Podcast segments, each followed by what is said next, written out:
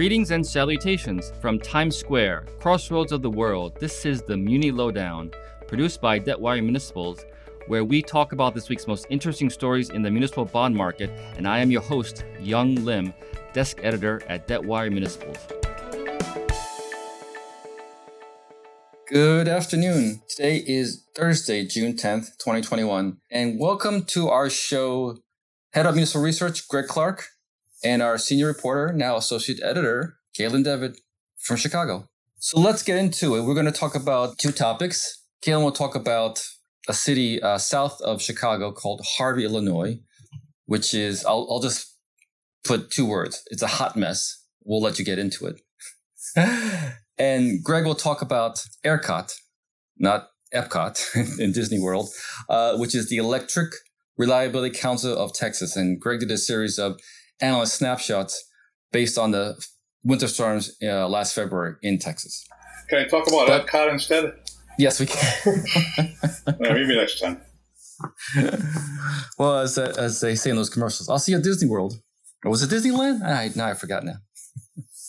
anyway, all right. So let's, uh, ladies first, let's talk about Harvey, Illinois. And Caitlin, like I was mentioning, it's a hot mess, and you've got. I think it's a, there's two parts. So let's st- let's start with um, one story you wrote about where uh, a judge uh, denied bondholders because bondholders want to divert some of the city's water revenue. And qu- there are questions about how a general obligation, a GO uh, bond pledge works. But why don't you go ahead and tell us about that? Well, that was a hearing last week um, that the the GO bondholders have asked for a piece of the water revenues. This is litigation that goes all the way back to 2012. One of the things about Harvey, like you said, it's a hot mess. They have, they're in court on several fronts and they have been for years with their creditors.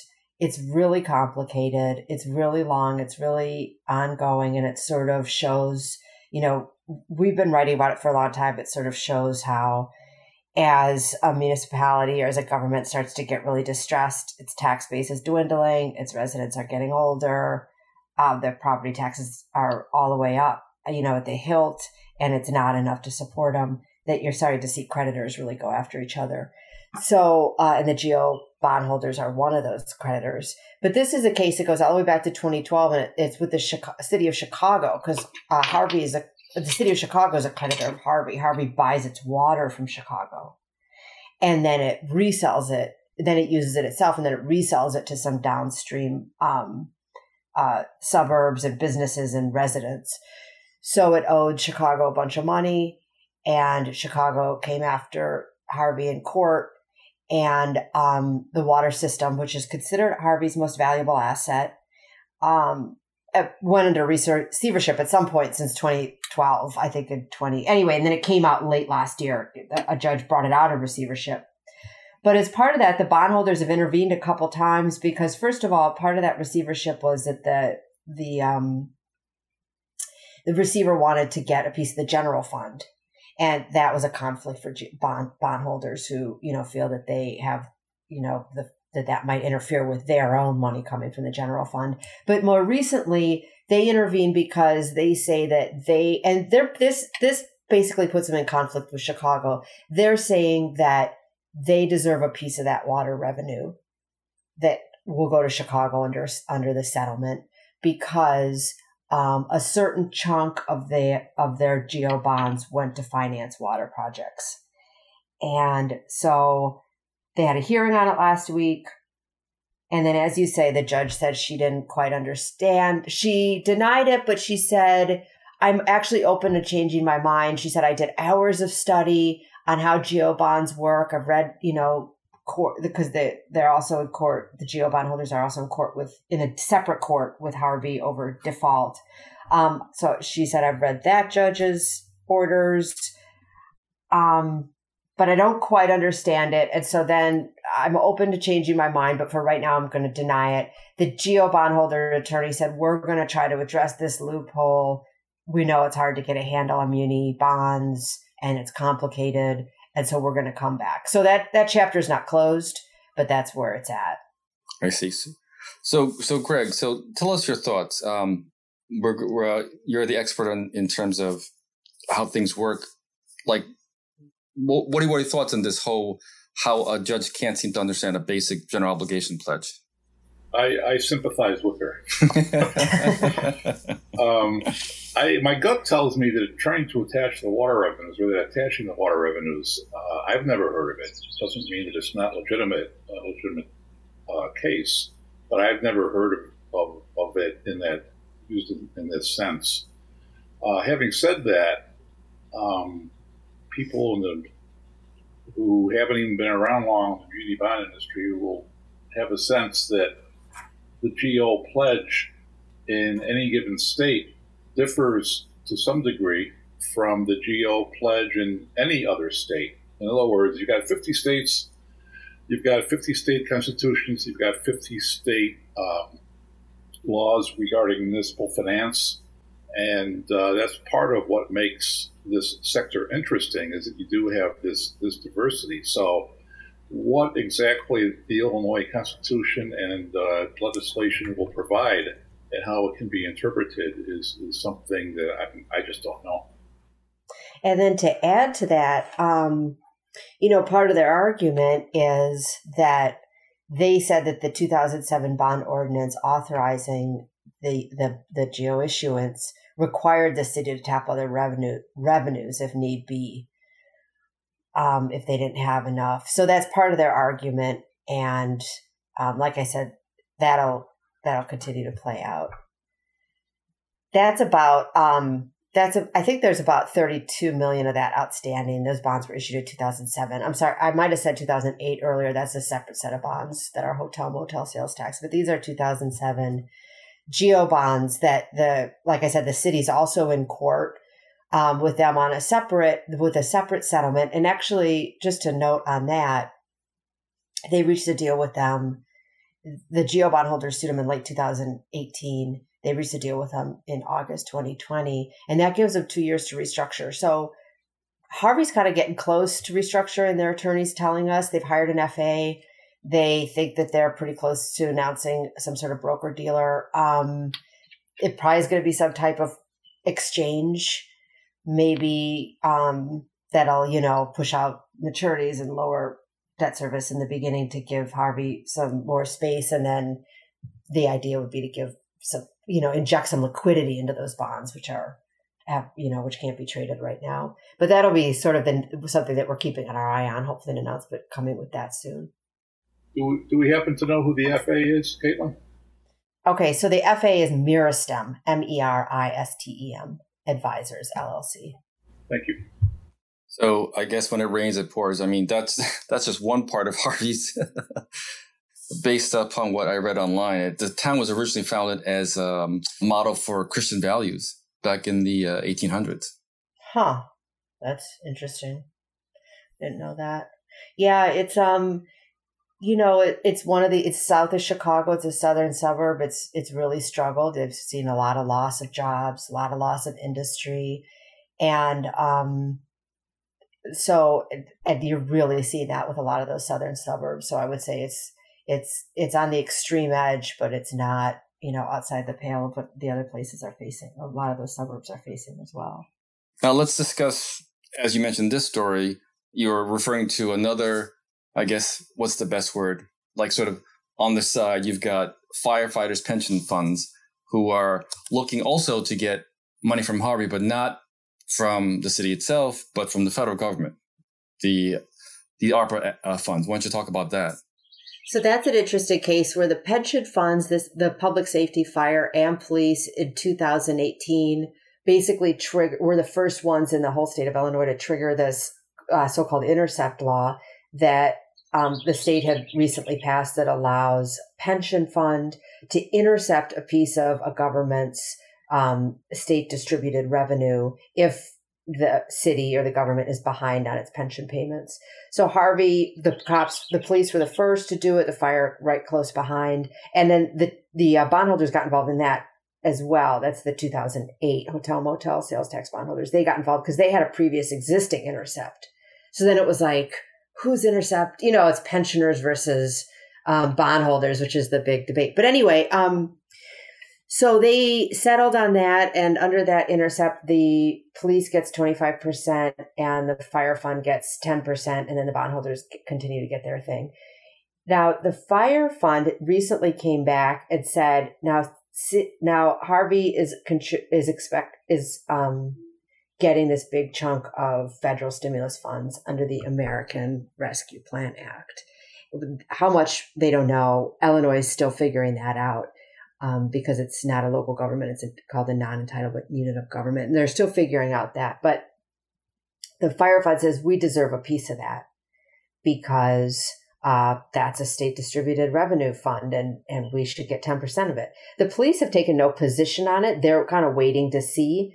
And the bondholders have really taken no position on it either. There was a, a hearing on it yesterday, oral arguments, and the judge is going to rule today or tomorrow um, but it's interesting because I'm sure a lot of people are watching it because they're saying probably like, well, if they if the judge allows this, then who's to say that you know other creditors of other district aren't going to try to yeah open the floodgates? So it's going to be really be a question and oral arguments that came up yesterday. Well, these are federal funds; these are not state.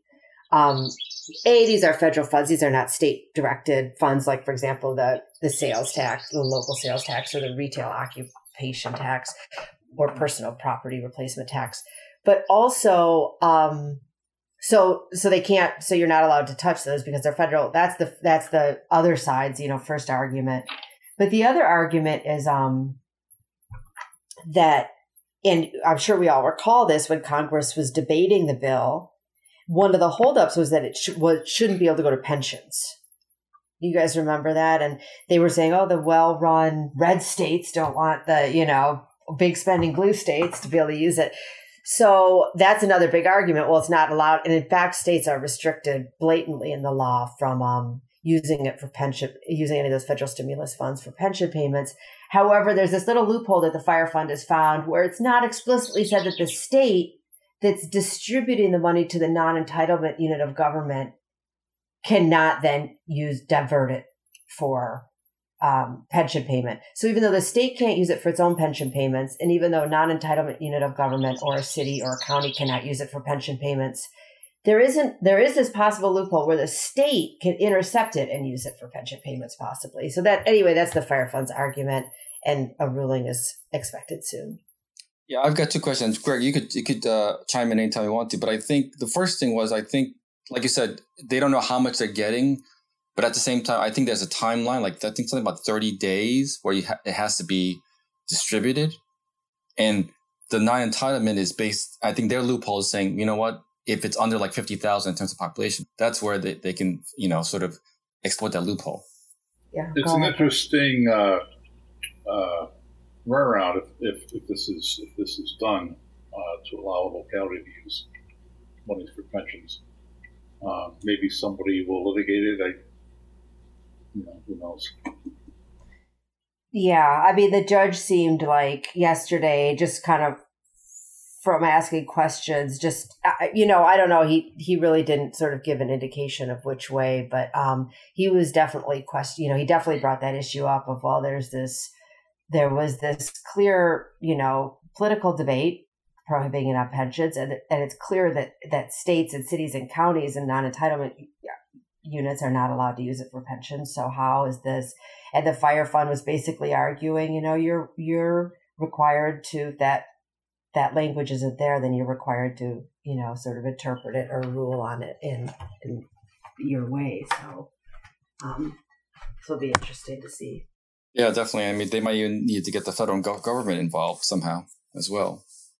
They yeah they asked that too. Harvey uh, said, "Well, think you know the government needs to be involved." And then yesterday, I, the judge asked about that, and and Harvey, the Harvey attorney said they're waiting to see how um, how this goes, and then depending on probably what the judge does, they might get involved.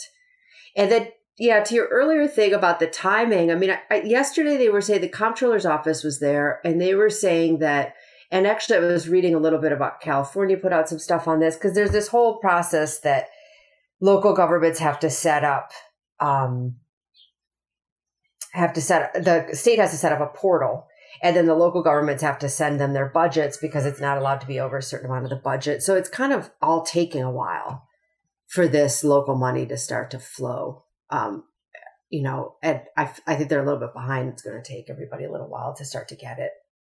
But Caitlin, thanks for your time. And we're going to move on over to Head of Municipal Research. I'm Greg good, Clark. How are you? Greg, how are you? All right. Uh, let me uh, mention to our audience that you did a series of analyst snapshots, uh, again, based upon the the winter storms that hit the state of Texas back in February. And you, are going to talk about specifically ERCOT, the Electric Reliability Council of Texas. So, Greg, it's all yours. All right. Uh, Texas Governor Greg Abbott, a Republican, earlier this week signed legislation that will require electric utilities to weatherize their systems.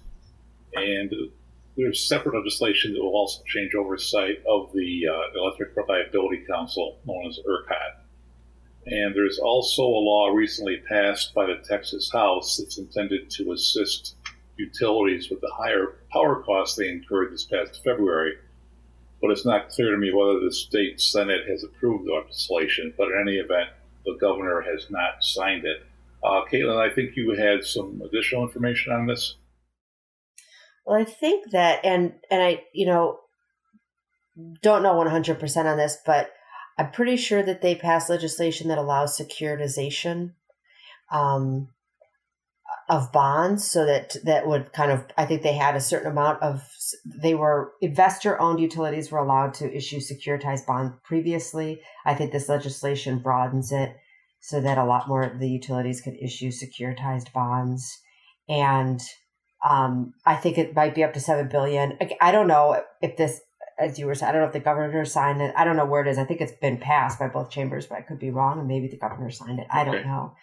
But that's what, and we'd written a little bit about it before about what that, you know, how that would look.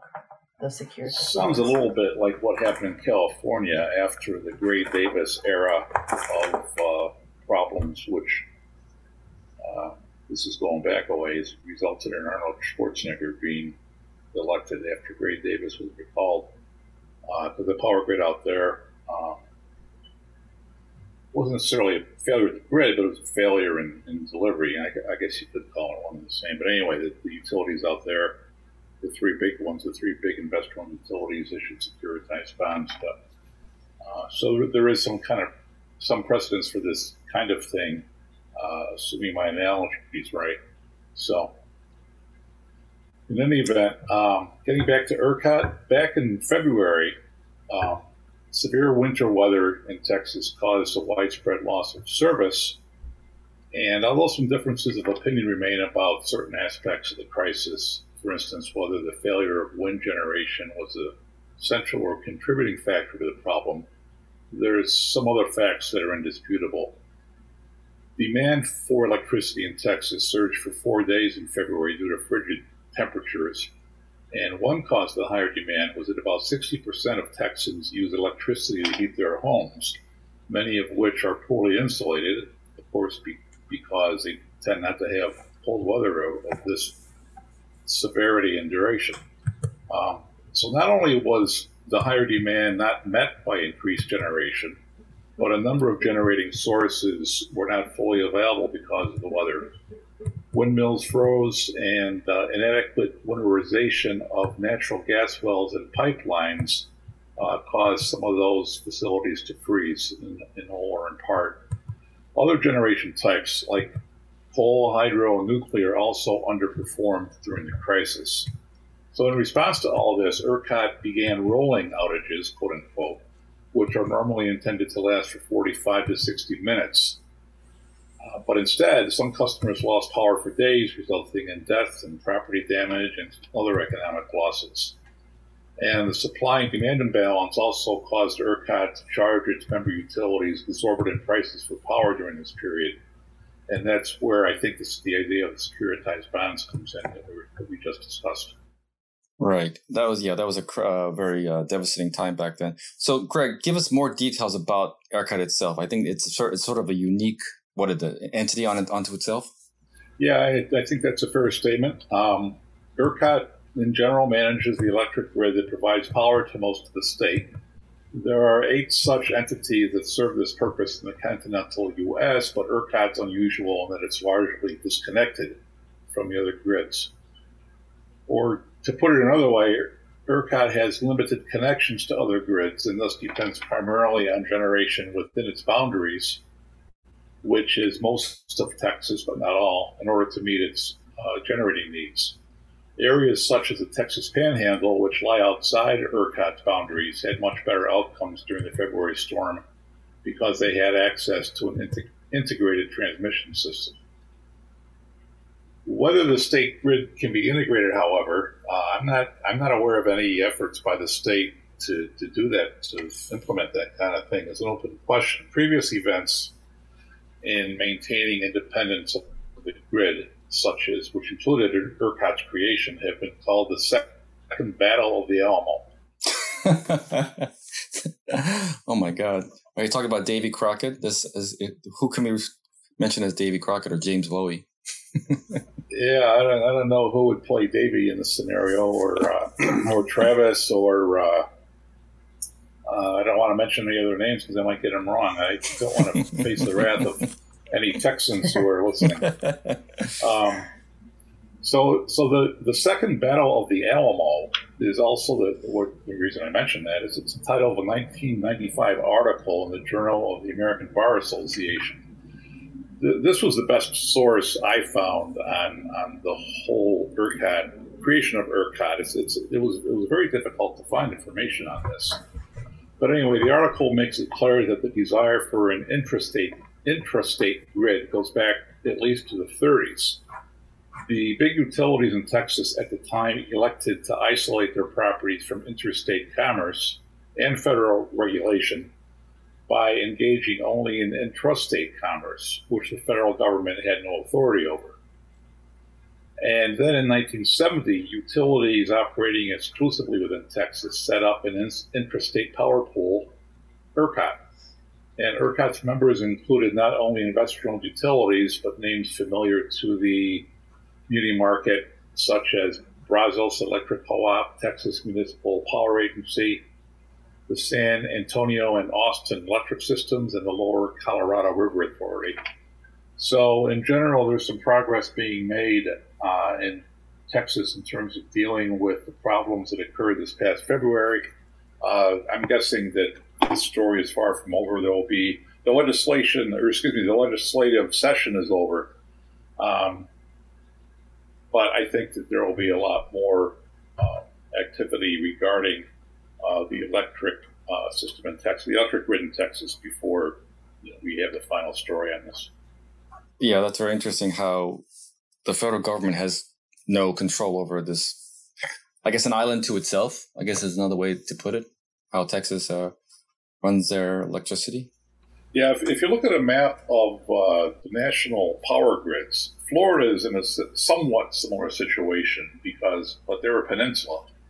Um, so in a way, they have to be. But I, am not aware of, of their uh, of their having uh, trying to control uh, the market in, in, in, an interstate way. If, my guess is that they're connected to uh, the states to the north in, in the way that other states are connected. All right. Many thanks to uh, Caitlin Devitt and Greg Clark today. And thanks to your listeners out there who tune in week after week, the latest on distressed muni debt on the Muni Lowdown. Thanks for listening to the Muni Lowdown with me, your host, Yong Lim. If you want to know more, subscribe to debtwire.com and follow us on social media. Please leave comments, rate, like, and share. Join us next week when we talk about the latest in the municipal bond market.